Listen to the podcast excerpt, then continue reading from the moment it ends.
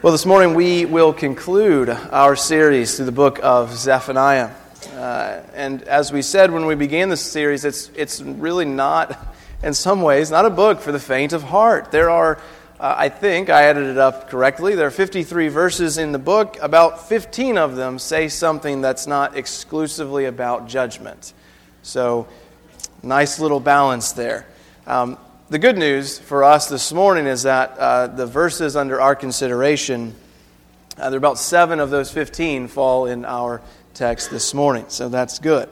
Um, what we've seen over and over again is that um, God had threatened Judah and the entire world with judgment because of mankind's rebellion against God and his law. Judgment was coming. That's the message. Um, for the most part. Last week we saw Zephaniah's final depiction of judgment in chapter 3, verse 8. God said he would assemble the nations together and he would pour out his indignation upon them. For the fire of his jealousy uh, would be in all the earth, and all the earth would be consumed. And so, uh, you know, the message that we get is that judgment is coming against the world of unbelief. But we also have seen in several different places uh, that there is a way to be hidden from this judgment, from this anger. Um, we saw in really two main places in chapter 2 that there are, uh, we must seek refuge in the Lord. Those who seek refuge in Him, uh, who turn to Him in humility, will find a hiding place from His wrath. And uh, not to put the cart before the horse here, but the New Testament tells us that the only way to find refuge in God is to turn in faith to Jesus Christ. Jesus Christ, the God man who lived a perfect life, he, he was completely sinless in every thought, word, and deed. He did not fail to uphold a single one of God's good commands. And yet, even though his perfect righteousness earned him nothing but favor and peace with God, we know that he was forsaken by God on the cross. This willing exchange that he made. He willingly endured this so that through faith in him, we might become the righteousness of God. He who knew no sin became sin, so that in him we might be saved. This is the gospel. On him was placed the sin of all who would believe, and for those who believe, on us is placed the righteousness of Christ. And this gives us peace with God. Our text this morning looks toward a day in which this peace is, uh, is most fully realized. God and man live together in a fully conscious enjoyment of this peace. Because this day that we're going to read about in verses 14 to 20 of chapter 3 has been realized in the first coming of Christ we have peace with God through faith in Jesus. And yet it awaits a fuller fulfillment in the second coming when we perfectly enjoy that peace. Christ came once and established peace between man and God. He will come once again and consummate it. And so, like we've said, the book of Zephaniah has been like a very long and dark night. But last week we saw the sun begin to break out over the horizon, and today we come to high noon. And so we're going to look at Zephaniah 3 14 to 20, and the sermon title is The King in Your Midst. And the key words for our worshipers in training are rejoice, renown, and restore. And uh, I want to read these verses before we dive in. I'm actually going to begin in verse 9 because that's, that's really where, in some sense, where the shift takes place from judgment to blessing. So we're going to read 19 through 20 and then uh, since we've already considered 9 through 13, we'll just be looking at 14 to 20 today. He says, For at that time I will change the speech of the peoples to a pure speech, that all of them may call upon the name of the Lord and serve him with one accord. From beyond the rivers of Cush, my worshippers, the daughter of my dispersed ones, shall bring my offering. On that day you shall not be put to shame because of the deeds by which you have rebelled against me. For then I will remove from your midst your proudly exultant ones, and you shall no longer be haughty in my holy mountain. But I will leave in your midst a people humble and lowly. They shall seek refuge in the name of the Lord. those who are left in Israel. They shall do no injustice and speak no lies, nor shall there be found in their mouth a deceitful tongue, for they shall graze and lie down, and none shall make them afraid. Sing aloud, O daughter of Zion. Shout, O Israel. Rejoice and exult with all your heart, O daughter of Jerusalem. The Lord has taken away the judgments against you, He has cleared away your enemies. The King of Israel, the Lord is in your midst. You shall never again fear evil. On that day it shall be said to Jerusalem, Fear not, O Zion, let not your hands grow weak. The Lord your God is in your midst, a mighty one who will save. He will rejoice over you with gladness. He will quiet you by his love. He will exult over you with loud singing. I will gather those of you who mourn for the festival, so that you will no longer suffer reproach. Behold, at that time I will deal with all your oppressors, and I will save the lame, and gather the outcast, and I will change their shame into praise and renown in all the earth. At that time I will bring you in, at the time when I gather you together, for I will make you renowned and praised among all the peoples of the earth when I restore your fortunes before your eyes, says the Lord. We can go home. Well, as we consider this marvelous text, I want to do so under two headings. First, we're going to see the command, the call, the invitation to rejoice in verse 14. And then in 15 to 20, we will see uh, several reasons that God gives us to rejoice. So, first in verse 14, we see the invitation extended to Jerusalem and her children to rejoice. And this is really quite uh, perhaps a strange but a relieving word given all that we've heard so far. You know, most of the commands have been pretty dark. We see in chapter 1, verse 7, the command to be silent before judgment, to wail in 1, verse 11. In chapter 2, verse 1, to gather together, shameless nation. We're told to seek the Lord in order to be hidden from his anger in 2, verse 3. There's a woe pronounced upon the seacoast in 2, verse 5. In chapter 3, verse 1, there's a woe proclaimed over Jerusalem. And then in chapter 3, verse 8, wait for me to pour out my anger. So this is a quite a relief, a command to rejoice, an invitation not to mourn or to wail or to weep or to wait for judgment, but to rejoice. And not just kind of rejoice, not just to sort of feel a little giddy in your heart but there's, there's really no constraint that he places upon this rejoicing. Sing, sing aloud, shout, and exult with all your heart. We are invited not into a stoic, still, kind of cold religion. Christianity is not that. There is a deep, fiery, and passionate joy that attends the good news of the gospel. And so God says, in the midst of all of this, He says to them, Rejoice. Well, what about the reasons that he gives to rejoice? Because so far they've not seen much by way of a reason to rejoice. We, we began to see that in the end, uh, the, the sermon last week, in the 9 through 13. But what reasons does he give? Well, as we look at 15 through 20, um, I want to I want to break it up into, into two parts. We'll look at verses 15 to 17, and we'll see two things there. We're going to see that God promises pardon and he promises communion.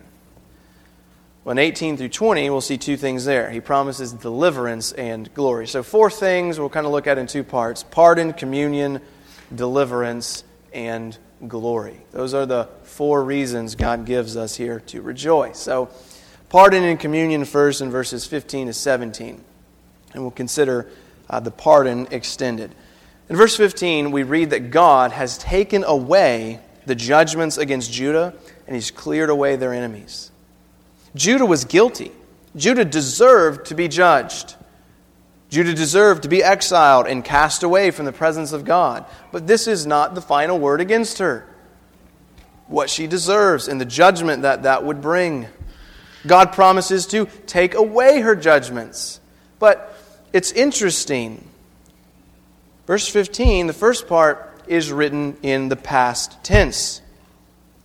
I have taken, the Lord has taken away the judgments against you. That's past tense. But if you notice the other reasons given that we will consider, they are not in the past tense. A few of them are in the present, several of them are in the future. The king is in your midst. The Lord is a mighty one who will save. There's present tense, there's some future tense. Some other future tenses. He says he will rejoice over them. He will quiet them by his love. He says, I will gather those who mourn. I will deal with your oppressors. I will bring you in. I will make your praise renowned in all the earth. And so, why three different tenses? Well, I think it's because we're meant to see a, a progression of, of, of blessing here. The first part uh, of verse 15, the, the part about clearing away judgments, is in the past tense, which leads to present tense language of God dwelling in their midst in verses 16 and 17. And then flowing out of that communion, there is a future tense description of further blessings enjoyed by God's people. In other words, it demonstrates the fact that legal pardon from our sins is essential and foundational for all the other blessings of salvation.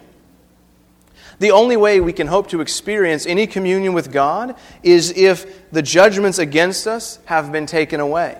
The only way we can have any hope of being delivered by God from sorrow and suffering is if we have been delivered from the penalty our sins deserved by a merciful pardon from the sovereign Lord. The only way we have any hope of honor being bestowed upon us by the King of the world is if we have entered into right relationship with him and so received his royal pardon. In other words, verse 15 is a picture of justification.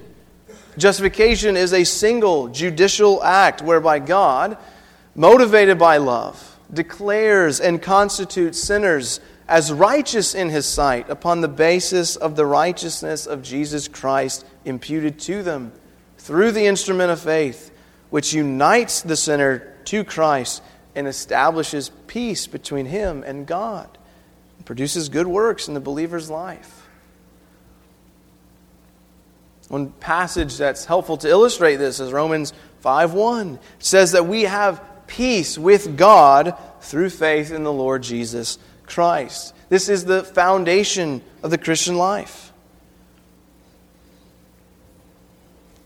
And so I think what we see here is that even the grammar of this passage is a way of highlighting the need for um, divine pardon in order for these other blessings to follow. Before all the other blessings can come upon Judah, they must be constituted as righteous before God and acquitted of their sins. So we see this pardon extended. And so we're called to rejoice for the pardon that we have. Well, second, this pardon makes, as we've said, communion with the king possible. Once God has cleared away the judgments against Judah, he can once again dwell among them.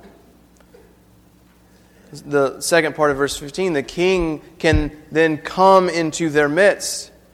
And this is this dwelling, God dwelling with man, is one of the most significant themes in all of the Bible.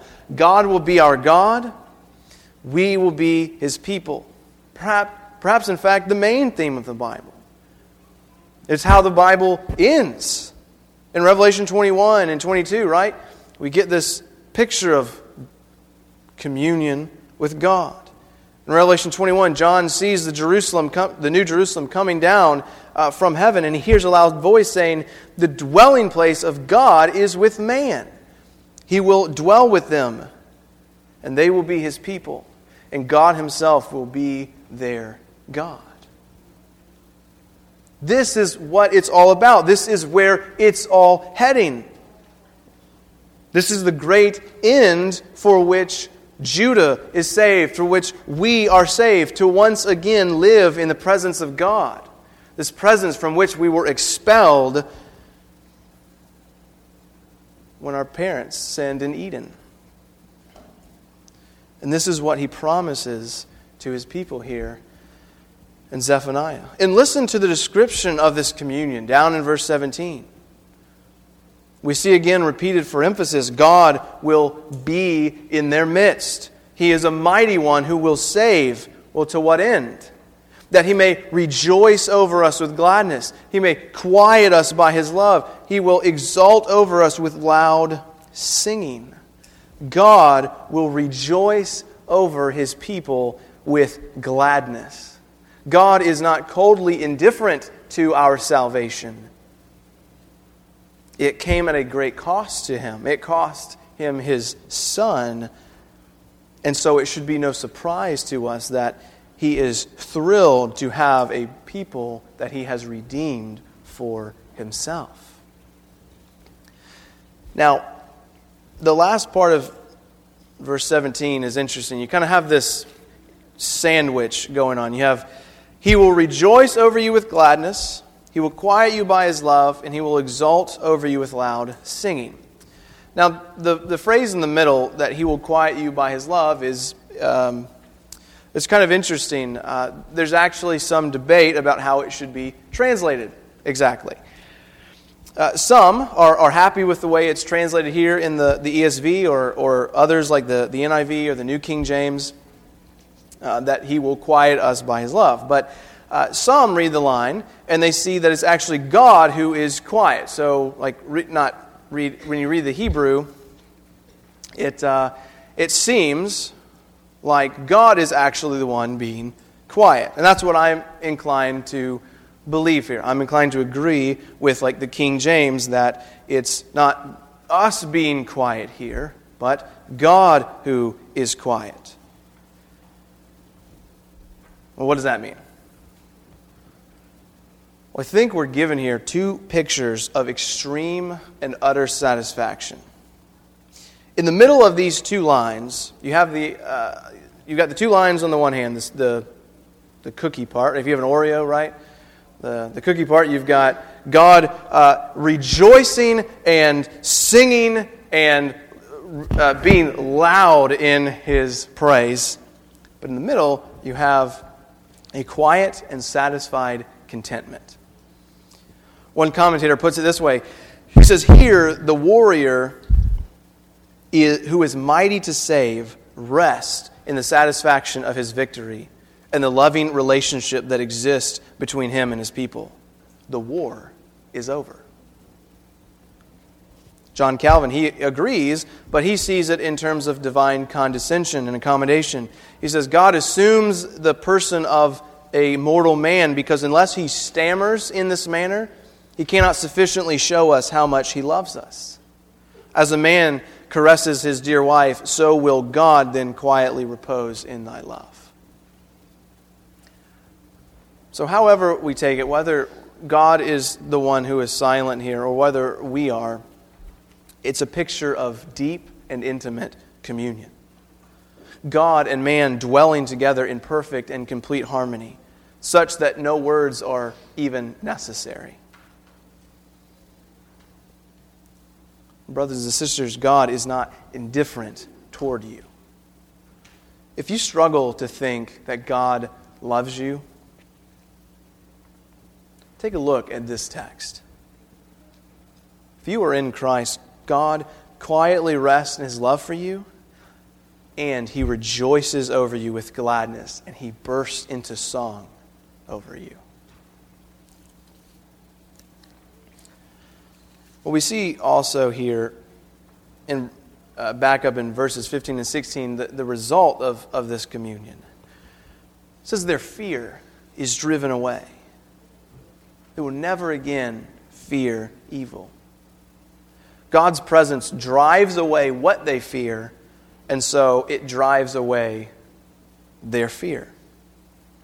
Consider a, a, psalm like Psalm 23. Even though I walk through the valley of the shadow of death, I will fear no evil. Why?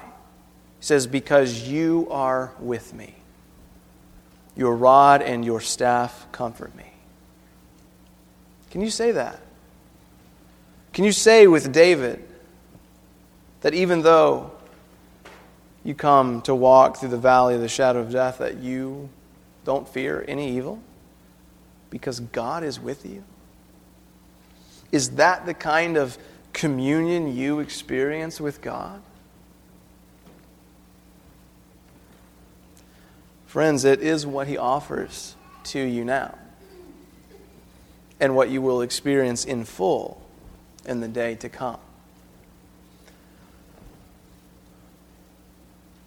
So we are considering then the ground for our joy, right? These four things pardon, communion, deliverance, and glory. We've considered the first two in verses 15 to 17. Well, let's look in 18 to 20, and we will see the deliverance that God determines for us and the glory that is to be given. When we consider God's deliverance, uh, we see that there are uh, four types of bondage from which He will deliver us. He says He will gather those who mourn for the festival and remove their reproach. He will deal with their oppressors, and He will save the lame and the outcast. So, as I'm reading that, I'm seeing a deliverance from uh, emotional bondage, civil bondage, physical bondage, in terms of sicknesses, and social bondage. So we'll look at each of those four things. First, emotionally, God says to those who are broken and ruined, they shall be gathered and delivered. Those who mourn over the destruction wrought in their midst by their sins, they shall be brightened. They weep for the festivals lost in exile. They are brokenhearted for sin and sorrow and all the misery sin brings into the world. And this has echoes in Jesus' words in the Sermon on the Mount. He says, Blessed are they who mourn, for they shall be comforted. And so let me ask do you mourn? Are you weary with weeping for sin and the destruction that it brings in this world and in your life. Friends, there's a day coming when, as John saw in Revelation 21, when it says God will be our God and we will be his people, right after that, he will wipe away every tear from our eyes when we look our Savior in the face. And so God promises uh, deliverance from emotional bondage. Well, second, we were promised deliverance from physical, uh, sorry, civil bondage. He, he says he will deal with their oppressors. Back up in verse 15, he says he will clear away their enemies. Though his people may suffer under the heavy hand of oppressive regimes for the time being, and some more than others, there is a day coming when all who have arrayed themselves against God and his people will be put to shame. This is why kings and leaders should be wise and warned now. They should kiss the Son, lest he be angry. When the judge of all the earth comes to the reckoning, how shall he view those who use their might and their power, which they only have at his command? How shall he view them if they use their might and power to oppress, kill, and destroy those for whom he died? You know, we're really, we're really beginning to see this kind of thing more and more in our own country. Unrighteous lawsuits, unjust firings, public ridicule, harassment by governing officials. If things don't change dramatically so for us, this may be just the beginning. Christians in the West very likely to face some particularly hard times in the days to come. And yet, in the end, God will deal with those who stand against us. I think here of the stoning of Stephen in Acts 7. When Stephen is being killed, he lifts up his eyes toward heaven and he, he sees heaven opened, and Jesus is standing at God's right hand looking down upon him. Have you ever wondered why Jesus is standing in that passage? Every other reference that I, I can think of, that I could find, uh, mentions Jesus sitting. Right? After Jesus' resurrection and ascension, he goes and sits at the right hand of God. We see this in Matthew 26, Mark 14, Luke 22, where Jesus tells the high priest that he will see the Son of Man sitting at the right hand of God. In the Apostles' Creed, which we uh, recite here together every month, Jesus ascends into heaven and is seated at the right hand of God, the Father Almighty. So, why is Jesus standing when Stephen is stoned? Kevin DeYoung writes, He stood to receive Stephen's testimony and to be his advocate. He has stood that he might come forward to be the judge of those who will trample upon God's prophet. Jesus is rising from his throne to come to Stephen's defense and to judge his persecutors. Jesus rises to signal his judgment against those who would stone one of his brothers. And so, is God indifferent toward you and your sufferings? Is he indifferent to the opposition you faced as one of his followers, even if it's not as drastic as being stoned? No. Jesus stands at your defense and is ready to judge those who array themselves against you for being one of his followers. He's ready to judge, and there's a day coming when he will.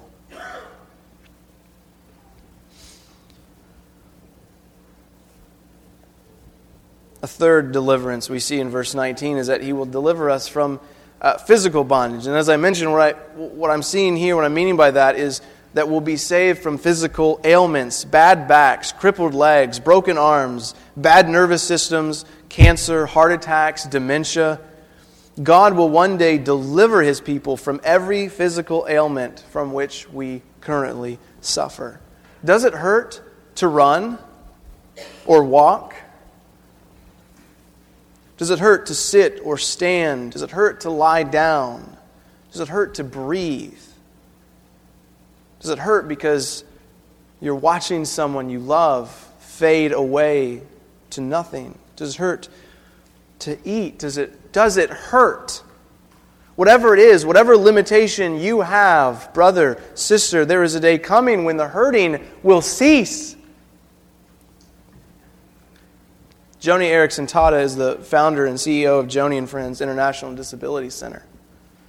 She's an international advocate for people with disabilities. And uh, for her, her own story, a diving accident in 1967 left Joni, then just 17 years old, a quadriplegic in a wheelchair without the use of her hands. Well, several years ago, she was talking about uh, kneeling while praying, something which she bound to a wheelchair is obviously not able to do. And she said, Now, this is the thing about kneeling it's, it's, not a it's not a make or break issue when it comes to praying. Obviously, God listens whether his people pray standing, sitting, or lying prostrate. Still, 95 verse Psalm 95 verse 6 says, "Come, let us bow down and worship. Let us kneel before the Lord our maker." So she asked, "What's my point about kneeling?" Only this I wish I could do it. Being paralyzed, it's impossible for me to kneel in prayer. I remember one time being at a convention banquet when the speaker closed his message by asking everyone in the room to kneel for prayer. All 500 people pushed their chairs away from the table and got on their knees, all except me. She said, I sat there crying Oh, not because I felt awkward or sad that I was the only one in the entire banquet hall who was sitting up. No, I cried because I, as I looked around, I was struck with the beauty of seeing so many people bow in worship. I remember breathing a prayer, Oh, Lord Jesus, I can't wait for the day when I will rise up on resurrected legs. And the first thing I will do is to drop on grateful knees.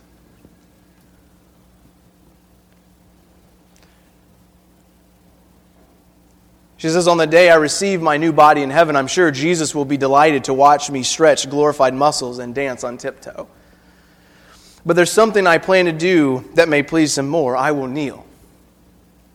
To choose not to move in heaven will be my demonstration to him of heartfelt thanks for the grace he gave all those many years when my legs and hands were paralyzed.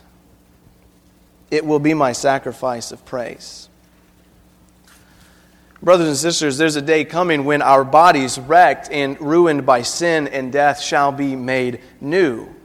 And we will arise in the resurrection in glorified bodies made ready to dwell in the presence of God, to stand, to kneel, to jump, to run, and to do all the things that hurt too much to do now.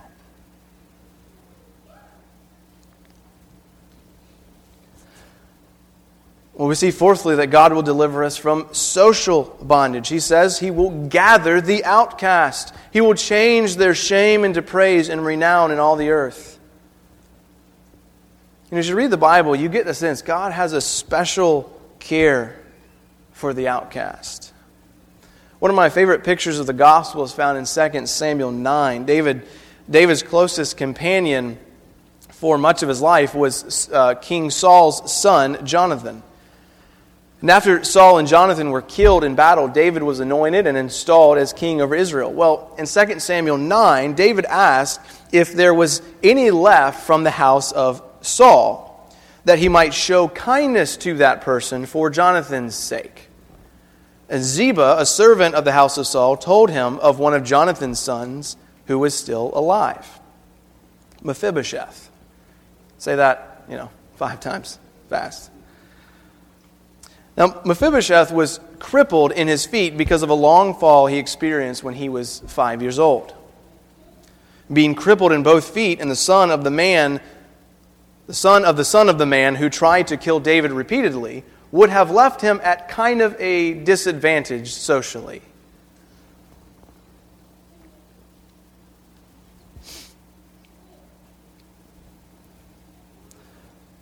He was an outcast. And yet in 2 Samuel 9, David seeks him out to show him kindness for Jonathan's sake. And listen to the exchange beginning in verse 5. Uh, King David sent and brought him from the house of Machir, the son of Ammiel, at Lo Debar. And Mephibosheth said to Jonathan, uh, Mephibosheth, the son of Jonathan, son of Saul, came to David, fell on his face, and paid homage. David said to him, Do not fear, for I will show you kindness for the sake of your father Jonathan, and I will restore to you all the land of Saul your father, and you shall eat at my table always. And he paid homage and said, What is your servant that you should show regard for such a dead dog as I? Well, David called to Ziba, and he gave all that belonged to Saul to Mephibosheth. And here's how the story concludes in verses 11 to 13. So Mephibosheth ate at David's table like one of the king's sons. So Mephibosheth always ate at the king's table. Now he was lame in both his feet. Friends, this is what we see here in Zephaniah. God invites us, lame and outcast though we are, to eat at his table as sons and daughters. What good is left with which with which God could bless you. What's left? What else is there that God could give to you? He promises to deliver you from all forms of bondage and bring you to his table to dine with him. And so, lastly, we see in the end of verse 19 and 20 this glory to be given. We've seen pardon, communion, deliverance, and finally, glory.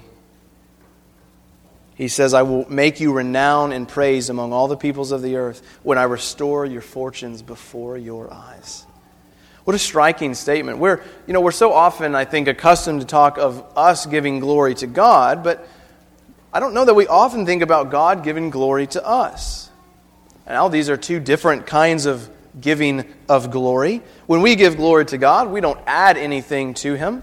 We're not bestowing upon Him something He doesn't already have. Giving glory to God is a recognition and a delight in the glory that he, it, that he has inherently.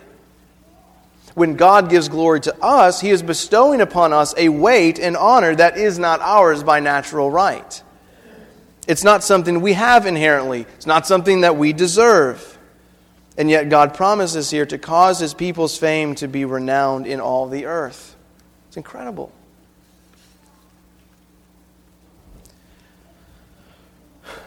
And so, what lessons can we learn from these verses or from the book of Zephaniah as a whole? Let me mention a couple and then we will close. First, God judges sin. We've seen it over and over in this book. God judges sin. He judges sin in the past, in the present, and He will in the future. There is a day fixed upon which God will judge the world through Jesus Christ. It is set and immovable, and we are barreling toward it at a speed we know not what.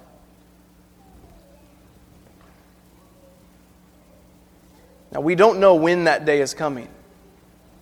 Likely not in the next 10 seconds, but what we do know is that none of us are guaranteed the next 10 seconds individually. We don't know when our day of judgment is coming. It's appointed once for man to live, to die, and then comes judgment. There's not a single one of us here that knows for certain that you're going to make it home this afternoon. It is not a guarantee. And even if you make it home, will you survive until morning? And so, if, if you're here having not put your faith in Jesus Christ, I want to urge you to do so. Right now, you live under the wrath of God. It hangs over your head like a guillotine, and any moment it will come racing down upon you. Death comes for us all. Are you ready? I pray that if you're not, you would ready yourself. You would turn in faith to Jesus Christ.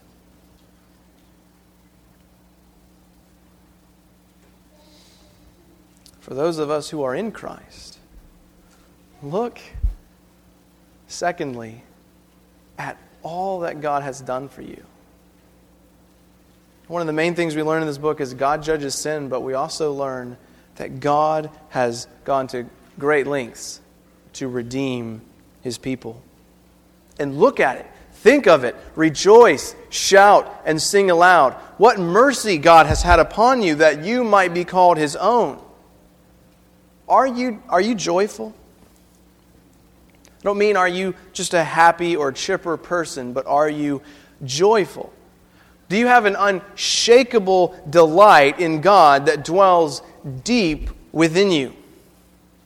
Even in the worst of circumstances, are you able to rejoice in the God of your salvation? Or are you thrown about with the wind? Remember, this command, this invitation to rejoice, comes before a lot of judgment that Judah still had to experience. It would be a long time before any of them would see the blessings promised in Zephaniah 3.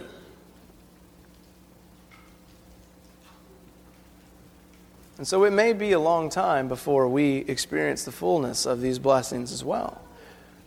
And so we must ask ourselves are we able to rejoice even in the midst of suffering? What we see here is we see all that we've been delivered from. We see God's anger and his wrath as it's poured out upon Christ instead of us. But we don't just see what we're delivered from, we see it's not just the hell that we escape, we see the heaven into which we enter. Heaven is a place where God is. There, God dwells in the midst of his people. He sings over them with great joy, and together they rest in his love. There, he will bring us, those who have suffered long in bondage, and he makes his name great in their midst, and he glorifies himself as he glorifies those whom he has been saved. What a marvelous word of hope. Know, the journey through this book in some sense may not have been easy, but I pray that you found it worth it as we've considered this message of hope. Let's pray together.